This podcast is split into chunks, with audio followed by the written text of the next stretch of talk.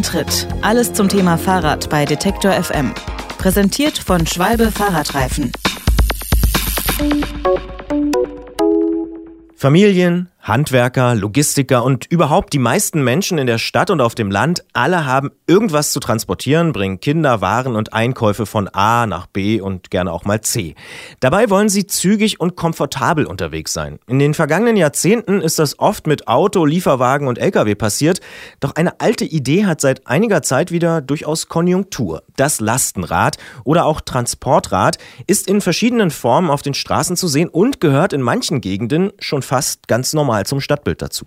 Erik Poscher, Mika und Jürgen Gebretzky-Habiher sind Transportradliebhaber und haben vor kurzem ein umfangreiches Buch zum Thema veröffentlicht. Cargo Bike Boom heißt es. Jürgen Gebretzky-Habiher ist zu uns ins Studio gekommen, um mit uns über das Buch und über das Transportrad und seine Renaissance zu sprechen. Wir sagen Hallo Jürgen. Hallo. Ihr beginnt euer Buch mit deinem Text, warum wir Lastenräder lieben. Warum liebst du Lastenräder, Jürgen? Ich liebe eigentlich alle Fahrräder und äh, Lastenräder liebe ich ganz besonders, weil sie gerade, also das habe ich ja in, in, der langen Recherche, wir haben über zwei Jahre an dem Buch geschrieben, in der langen Recherche mehr oder weniger mitbekommen, dass sie einen Wandel anstoßen, der zwar noch gar nicht realisiert ist, aber dieser Mobilitätswandel, der oft so in Medien besprochen wird und den wir jetzt ein bisschen sehen können, der wäre meines Erachtens nach ohne das Lastenrad wahrscheinlich gar nicht so angeschoben worden. Jetzt ist ja das Lastenrad lieben das eine, da gibt es, glaube ich, viele, die das tun, aber dann noch ein Buch drüber zu schreiben, sozusagen die nächste Stufe. Warum habt ihr das gemacht? Was war, war euer Anliegen? Wahre Liebe. Nein, also die kurze Geschichte ist eigentlich die, Erik und ich haben uns hier in Leipzig getroffen. Erik hat damals noch Rad 3, äh, den Lastenradladen hier in äh, Leipzig mit betrieben, hat ihn auch mit gegründet. Und äh, ich war auf Wohnungssuche und dann hat er mich äh, angesprochen, ob ich nicht bei ihm schrauben wollte, also im Laden. Und wir haben dann über das Schrauben natürlich einige Sachen über das Transportrad an sich entdeckt und immer mehr Wissen angesammelt, beziehungsweise auch unsere Liebe noch erweitert, um beim Thema zu bleiben mit der Liebe. Und daraus ist dann die Idee entstanden, dass wir das doch alles mal zusammenfassen könnten weil es gibt zwar sehr viele Informationen im Netz über Lastenräder, aber die sind sehr auf Aktualität gebürstet oder eben auf eine kommerzielle Vermarktung oder sie sind verstreut, also nicht gebündelt. Und ein Buch hat nochmal den Vorteil, dass es eben nicht wie ein Blog einfach nur eine kurzlebige Information anstrebt, sondern im Grunde genommen wir dort auch angestrebt haben, so eine Art, naja, Standardwerk zu schreiben, weil sowas gab es noch nicht bisher. Der Untertitel eures Buches lautet, wie Transporträder unsere Mobilität revolutionieren. Wer sind wir in dem Fall und warum ist es eine Revolution? Also unsere Mobilität, damit meine ich, meinen, meinen wir denke ich, ich kann jetzt nur für mich sprechen, aber ich denke, Erik meint dasselbe, äh, meinen wir eigentlich alle. Also unsere Mobilität ist die in unserer Gesellschaft verankerte Mobilität, die im Moment noch sehr automobil und auf Verbrennungsmotoren gebürstet ist. Also gerade in Deutschland ist es, naja, in ganz Europa ist es eigentlich überall fast noch so. Es gibt einige Ausnahmeländer, die schon ein bisschen weiter umgedacht haben, aber ganz umgedacht hat eigentlich noch kein Land. Städte fangen so langsam damit an. Ich habe jetzt zum Beispiel auf der European Cycling Logistic Conference in Berlin im Rahmen der Velo Berlin erfahren, dass die Stadt Groningen für 2025 eine Zero-Emission-Innenstadtzone anstrebt. Ne? Also ich meine tatsächlich alle. Gesellschaftlicher Wandel der Mobilität, der auch dringendst ansteht. Und die zweite Frage war revolutionieren. Ne? Mhm. Warum ist es nicht eine Evolution, sondern warum sagt ihr, das ist eine Revolution? Ja, das ist eine gute Frage. Vielleicht, weil es irgendwie ein bisschen kraftvoller, powervoller klingt. Also Evolution ist immer sowas, da denkt man, hm, naja, das dauert so ein bisschen. Aber es ist wirklich so, also es, ist, äh, es hat ungefähr denselben Grund, warum äh, Leute auch von Boom sprechen, also Cargo Bike Boom. Man muss schon genauer hingucken, um diesen Boom überhaupt zu sehen, weil es ist ja jetzt nicht, dass unsere, unsere Straßen schon wie in den, sagen wir mal, 1930er Jahren von Lastenrädern quasi überquellen würden. Und dieser Boom ist genauso ein bisschen ein Anschubwort wie dieses Revolutionieren. Jetzt hast du schon angesprochen, dass viele Städte jetzt auch anfangen, darüber nachzudenken. Groningen als Beispiel. Welche Probleme löst denn so ein Transport- oder Lastenrad? Also warum sollten das Städte aus deiner Perspektive tun? Na, also das Lastenrad hier äh, ist jetzt gerade für Städte interessant geworden und ich glaube, diese Entwicklung, die wird auch jetzt erst relevant. Also in den letzten ein bis zwei Jahren, würde ich sagen, ist da wirklich was in Bewegung gekommen. Und zwar über dieses Stichwort Last Mile. Ja. Also im Innenstadtbereich. Last Mile ist ein dehnbarer Begriff. Ne? Also zum Beispiel Velogista in Berlin, die äh, liefern aus, ich glaube, im kompletten S-Bahn-Ring-Bereich. Das ist nicht eine Last Mile. Ne? Also da geht es um größere Entwicklungen. Es ist klar, dass ein Lastenrad mit viel Gütern beladen natürlich jetzt nicht 25 Kilometer zurücklegen kann wie ein Lieferwagen in, in so einer Zeit. Aber so im Bereich von ein bis fünf Kilometern ist da durchaus was möglich, vor allen Dingen auch durch die immer stärker werdende Elektrifizierung, die noch in den Kinderschuhen steckt, ein bisschen für das Lastenrad aber ein ganz wichtiger Punkt sein wird, um diese letzte Meile oder den Innenstadtverkehr mit Lastenrädern zu bespielen. Und dazu kommt, dass die geeignete Infrastruktur hinzukommen müsste. Also nur auf Logistik bezogen wären das Microhubs. Das ist ein neues Buzzword.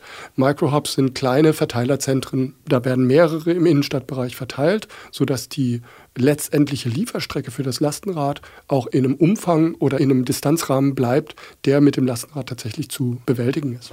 Und wenn wir jetzt mal nicht nur auf Logistikbetriebe und so Last Mile und sowas schauen, sondern einfach auf normale Menschen, Familien.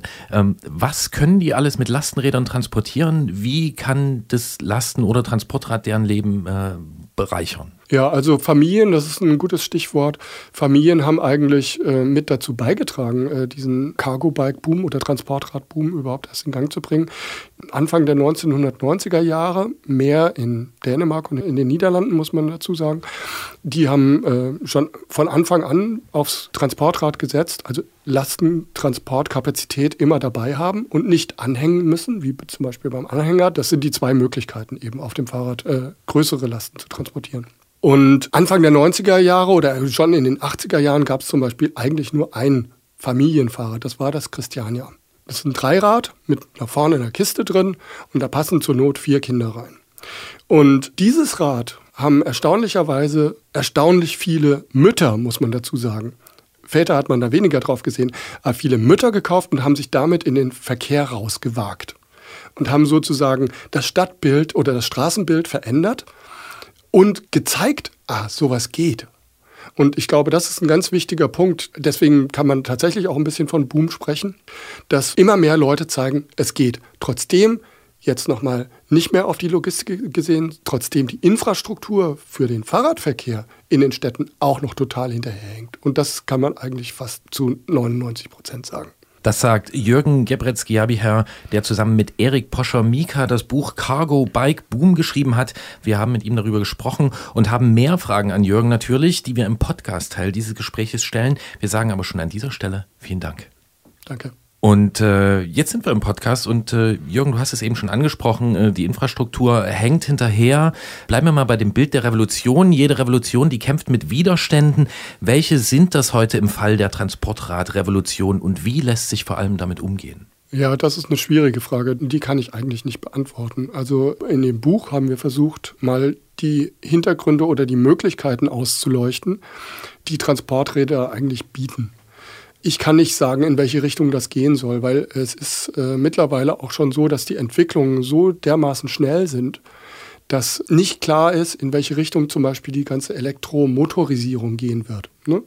Also die hat angefangen mit dieser ganzen Pedelec-Geschichte, die dann übertragen wurde, sinnvollerweise natürlich auch auf das Transportrad. Allerdings ist die Motorisierung für ein Transportrad völlig unterdimensioniert. Es passt einerseits für das Transportrad, aber andererseits auch wieder überhaupt nicht, weil diese Motoren im Grunde genommen genauso wie Bremsen abrauchen oder das, dieses komplette Gewicht, wenn man dann wirklich mal einen Berg runterschießt, überhaupt nicht verkraften können, weil da wird immer noch mit Fahrradteilen, mit ganz normalen Fahrradteilen gebaut, was man den Herstellern nicht vorwerfen kann. Es gibt keine andere Quelle, wo sie Material herbekommen könnten, es sei denn der Motorradbereich, aber das ist wieder zu schwer.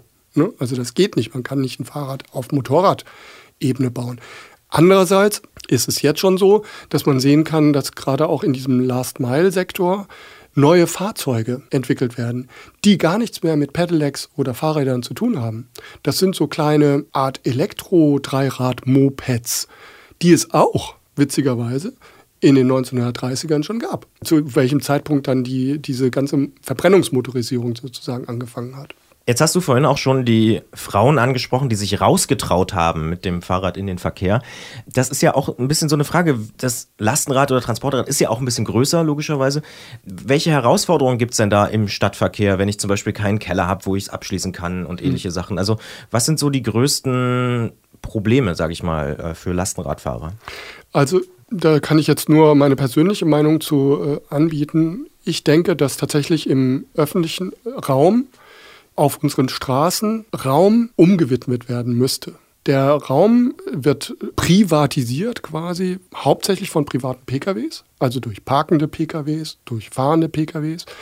Fließender Verkehr wird häufig definiert durch Pkw-Geschwindigkeiten. Und schon allein da kann man sehen, es müsste eigentlich eine Anpassung des benutzten Raums für den Straßenverkehr an die unterschiedlichen Geschwindigkeiten entstehen. Es müsste eine, äh, ein besserer gemeinsamer Raum entwickelt werden, in dem sich diese verschiedenen Geschwindigkeiten begegnen können. Und die verschiedenen Geschwindigkeiten, um das nur dazu zu sagen, beziehen sich nicht nur auf diesen Gegensatz Auto, Fahrradfahrer, Fußgänger, sondern beziehen sich tatsächlich auf ein ganz ausdifferenziertes Spektrum von langsamen Autofahrern, schnellen Autofahrern, langsamen Fahrradfahrern, Pedelec-Fahrern, S-Pedelec-Fahrern, Kinder auf Fahrrädern, äh, Muttis, die oder Fatis, die äh, Kinderwagen schieben, Kreise, die in ihren mit, mit Stock unterwegs sind. Also das alles müsste irgendwie in ein sinnvolles Konzept eingebunden werden, damit man tatsächlich von einer Infrastruktur sprechen könnte, die, ich glaube, Jan Gehl hat das gesagt, die das menschliche Maß endlich mal berücksichtigen. Ich habe auch so ganz praktisch den Eindruck, dass die Idee Lastenrad, zum Beispiel bei mir persönlich, in meiner Wohninfrastruktur an ihre Grenzen stößt. Ich habe keinen sicheren Keller wo ich so ein größeres Rad mhm. hinstellen könnte. Äh, einem Freund von mir ist ein ja, ziemlich teures Bullet aus dem Keller, aus dem Fahrradkeller raus geklaut worden. Da steht für mich die Frage, okay, wie kann ich damit umgehen? Wie könnte ich trotzdem ähm, so mit einem Lastenrad das in mein Leben integrieren, dass es auch bei mir bleibt? Hast du da eine Lösung? Gibt es da irgendwie Tricks, die Lastenradfahrer anwenden, damit die nicht gezockt werden, nicht gestohlen werden? Das ist natürlich ein Riesenproblem. Also das heißt, Hauseingänge zum Beispiel sind meistens mit Treppen. Da will man elektrifiziertes Lastenrad, das gut und gerne 40, 50 Kilo wiegen kann, natürlich auch nicht mehr hochschleppen. Also man bräuchte eigentlich Parkplätze extra für Lastenräder. Sowas gab es schon mal, hat sich aber komischerweise selbst in Kopenhagen nicht durchgesetzt. Es gab mal eine wunderschöne Lastenradparkanlage, die in Form eines, ich glaube, es war damals ein pinkes und ein neongrünes Auto, die dort aufgestellt worden sind, um zu zeigen, okay, so viel Platz braucht ein Auto und in diesem Platz können sicher und abgeschlossen vier vollwertige Lastenräder parken. Ne? Das könnte man wahrscheinlich sogar noch optimieren, aber so sagen wir mal im Vergleich. Auch da komme ich zu meiner Antwort von vorhin zurück. Auch da gilt tatsächlich, wenn die Lösung für dein Kellerproblem oder die Klauproblematik für deinen Freund liegt eigentlich darin, auch hier muss öffentlicher Raum umgewidmet werden, weil es ist ganz klar, wir können ja nicht unsere Hauseingänge komplett umbauen und äh, neue Toreinfahrten machen, sondern es muss tatsächlich sichere Abstellfläche in zum Beispiel neuen Gebäuden integriert werden, die auch für Lastenräder tauglich ist, oder eben in der vorhandenen Infrastruktur integriert werden. Vielleicht müsste es so selbstverständlich werden, wie man den Anspruch hat, wenn man irgendwo hinzieht, da kann ich mein Auto vors Haus stellen. Ich möchte hier auch mein Lastenrad sicher abstellen können. Ich würde aber gern nicht nur über Probleme und mhm. so die Hürden und die Widerstände dieser Revolution sprechen, sondern die auch ein bisschen einordnen. Ihr gebt ja im Buch auch so einen historischen Kontext und schreibt von den drei Wellen der Transportradgeschichte. Mhm. Äh, eine hast du, glaube ich, schon erwähnt. Sag doch bitte noch mal kurz, welche drei Wellen das sind und vor allem, warum die jetzige dritte Welle genau jetzt stattfindet. Also die erste Welle ist die historische Welle. Es ist schwer, das wirklich zu datieren, aber das ging, naja, Gefühlzeit, 1870 ging das los. Es ist eigentlich seltsam. Mit der Entwicklung des Fahrrads wurden eigentlich auch Lastenkapazitäten für das Fahrrad miterfunden.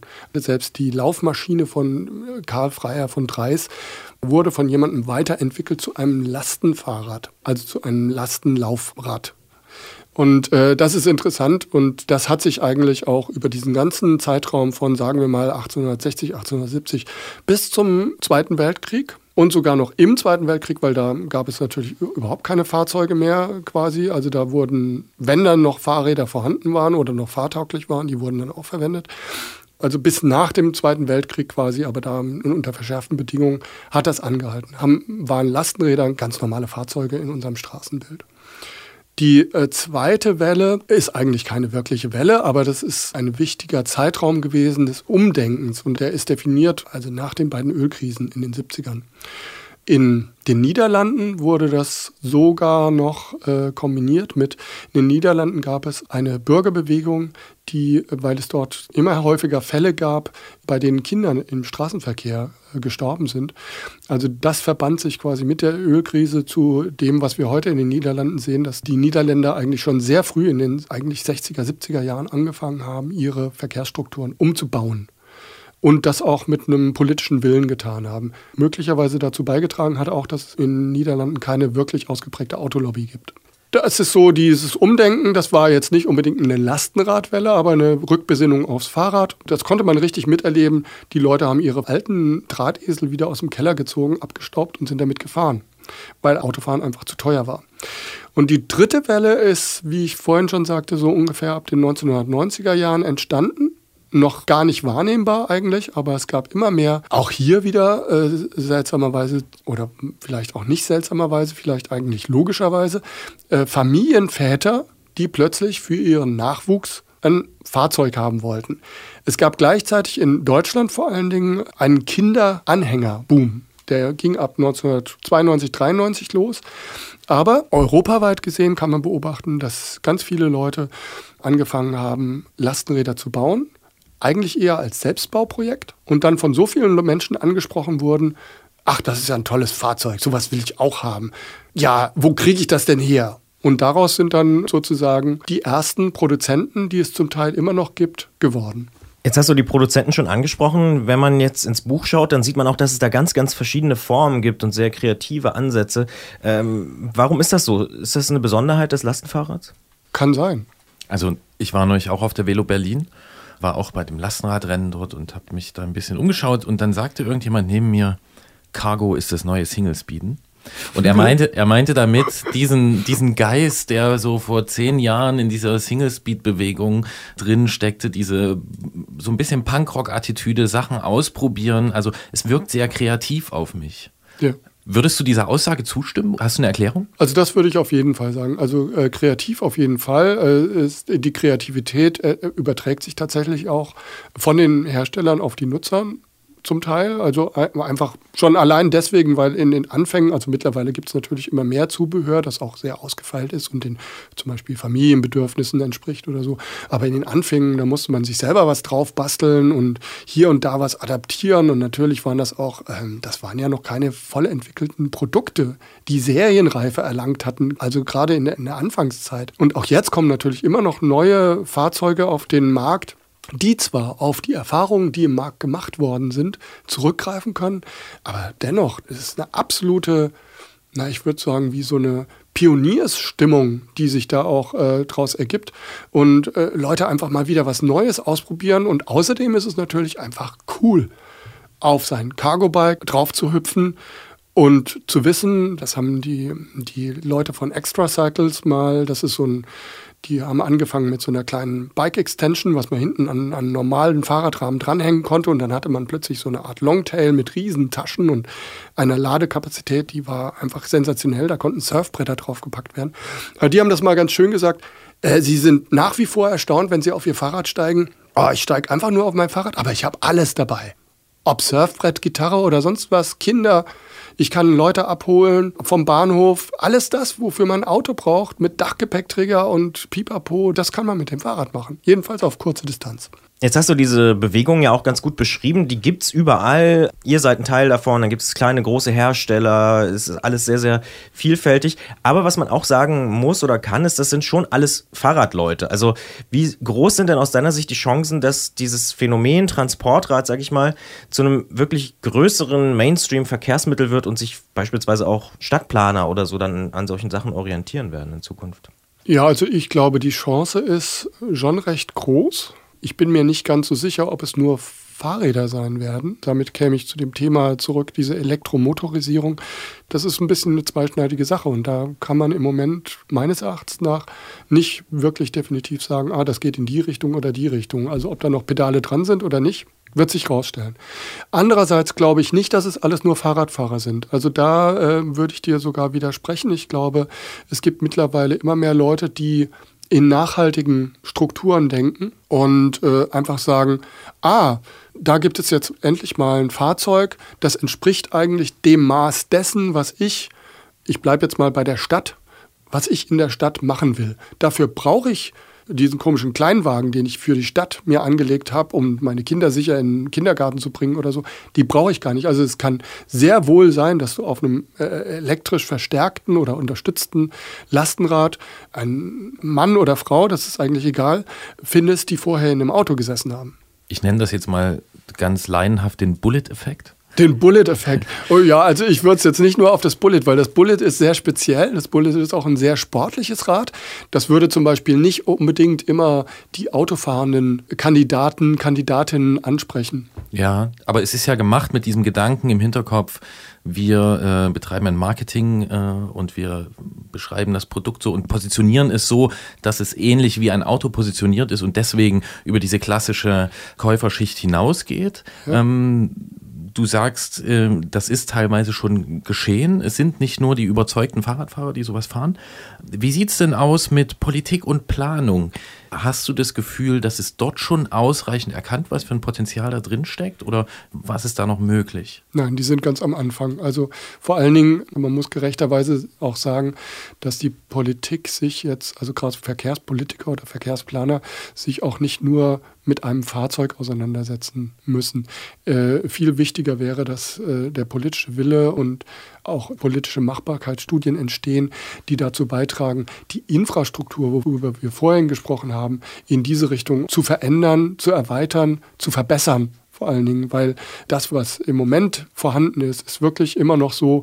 Also da kann ich den Leuten nur zurufen, also auch die unser Buch lesen oder sich überlegen, aufs Cargo Bike zu steigen, ich kann ihnen nur zurufen, seid mutig, probiert es aus, weil es ist immer noch lange nicht so, dass man das wirklich jeden Tag genießen kann, weil eben die Infrastruktur so schlecht ist. Dann blicken wir mal ein bisschen in die Glaskugel. Reichen denn zehn Jahre aus, um zu sagen, in zehn Jahren wird es besser sein? Das ist auch so nicht eindeutig zu beantworten. Also wenn man die Entwicklung in Kopenhagen oder äh, in den Niederlanden äh, betrachtet, die arbeiten jetzt seit naja, über 50 Jahren an dieser Entwicklung. Andererseits, ich habe selber in London äh, paar Jahre gelebt und war immer wieder beeindruckt, wie die Engländer, also London ist ja nun wirklich das absolute Gegenteil von der Fahrradstadt. Und trotzdem genau in der Zeit, in der ich dort gelebt habe, also das war von äh, 2003 bis 2005 und ich bin auch immer wieder dort, hat sich etwas entwickelt, was man überhaupt nicht erwartet hat. Also die haben den Innenstadtbereich nicht gesperrt, aber die haben ihn äh, beschränkt, begrenzt, also die Zufahrt begrenzt.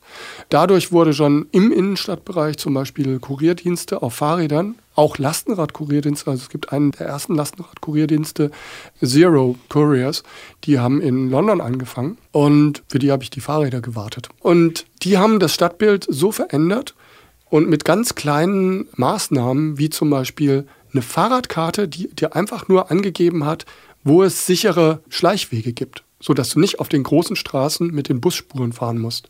Was allerdings viele Londoner machen. Ich glaube, die sind sehr kompetitiv. Aber äh, egal. Es gab auf jeden Fall diese Fahrradkarte und wenn, wenn man sich der ein bisschen gewidmet hat, hat man ganz schnell irgendwie ganz tolle Routen, auf der man eine ganz andere Stadt kennengelernt hat. Und auch sicher unterwegs war, kennengelernt. Und das hat London innerhalb von noch nicht mal zehn Jahren auf die Beine gestellt. Also von daher, es gibt kein Ja und Nein oder keine eindeutige Antwort darauf. Du hast auch kein Bild vor Augen. Also ich denke jetzt hier an, an, an meine Stadt, in der ich lebe und dann versuche ich mir kurz vorzustellen, okay, in zehn Jahren, vielleicht sehe ich da wenn ich lang fahre, halb so, naja gut, das ist ein Traum, halb so viele Autos und doppelt so viel oder dreimal so viel Lastenräder. Aber ähm, hältst du das für realistisch? Also dieser Boom, wohin kann er führen? Ja, wie soll ich das ausdrücken? Ich finde, es sollte realistisch sein, weil es ist ganz wichtig, dass eine ganz grundlegende Veränderung in diesem Bereich stattfindet. Aber es gibt noch ganz unglaubliche Ressentiments, weil das Automobil immer noch so in den Köpfen der Leute verankert ist, dass äh, es schwierig sein wird, zum Beispiel einfach aus zweispurigen Straßen, die gibt es ja in der Stadt auch häufig, einspurige Autostraßen zu machen und dafür die rechte Spur einfach umzuwidmen für Mikromobilität, für äh, Verkehr, der auf Skateboards, Fahrrädern, Tretrollern, Pedelecs und sowas stattfindet. Allein durch so eine Maßnahme könnte man tatsächlich einen Verkehrsraum schaffen, der wesentlich besser geeignet wäre für zum Beispiel die unterschiedlichen Geschwindigkeiten, die ich vorhin schon erwähnt habe, als das bisher der Fall ist. Weil diese, diese Fahrradwegisierung, ich meine, das hat überhaupt keinen Sinn mehr. Dann werden wir ganz zum Schluss nochmal ganz praktisch und äh, ich würde gerne von dir wissen, was ist das Verrückteste, was du bisher mit dem Lastenrad transportiert hast? Ich selber mit meinem ja. Omnium. Auch ähm, ich habe eigentlich nicht viele verrückte Sachen damit gemacht. Äh, meine Frau ist Keramikerin und die hat öfters so große, große Kisten und dann kann ich halt zwei oder ja, ich glaube zwei so einen Meter zwanzig hoch übereinander stapeln, sodass ich gerade noch vorne drüber gucken kann und dann fahre ich zur Post damit. Das ist dann schon ein bisschen aufsehenerregend, aber im Grunde genommen, wenn man es gemacht hat, ist es eigentlich ganz normal. Kein Surfbrett? Kein Surfbrett, nein, ich bin leider kein Surfer. Aber ich kann mein Faltrad zum Beispiel vorne drauflegen und irgendjemand vom Bahnhof abholen, weil mein, also mein Fahrrad, das ist halt ein Frontlader, der mit begrenzter Zuladung, der eignet sich jetzt nicht unbedingt für den Personen, also für den Kindertransport können wir ihn vielleicht noch machen, aber für den Personentransport eignet er sich nicht. Also da muss man auch wirklich, vielleicht wäre das, wäre das nochmal, anstatt verrückt zu sein, könnte ich nochmal realistisch sein. Ich finde, die Leute sollten sich schon sehr überlegen, welche Transport Bedürfnisse sie eigentlich haben, wenn sie sich um ein Fahrrad kümmern. Egal, ob sie es leihen wollen, was es auch immer mehr gibt, oder ob sie es kaufen wollen oder mit anderen Leuten teilen wollen. Die Bedürfnisse bestimmen das Fahrrad. Und bei mir ist es eben so, ich bin kein Familienvater, ich muss mich nicht um Kindertransport bemühen. Ich kann einfach ein leichtes, das fährt wie ein Trekkingrad. Also ich brauche da kein Zweitfahrrad für die Stadt und auch kein Zweitrad für die Reise. So war es auch gemeint äh, für Leute, die mit dem Thema nicht vertraut sind. Für die wirkt so manches Transportgut verrückt. Keramik, das kann ja kaputt gehen. Eigentlich wissen wir, das geht alles mit so einem Rad. Und wer sich da genauer mit auseinandersetzen will und diesen Überblick haben möchte über die Geschichte und über die verschiedenen Bauformen und die Leute, die äh, diese Räder bauen, dem äh, sei das Buch Cargo Bike Boom empfohlen. Jürgen Gebritzgiabiher hat es zusammen mit Erik Poschamika geschrieben und ist zu uns ins Studio gekommen. Das Buch ist im Maxime Verlag erschienen, kostet 27 Euro und ist zum Beispiel unter fahrradbuch.de bei genau diesem Verlag erhältlich. Wir sagen Danke für dieses Gespräch und wünschen viel Erfolg mit dem Buch und vor allem viel Spaß auf dem Transportrad. Vielen Dank. Ja, und vielen Dank, dass ich hier sein konnte.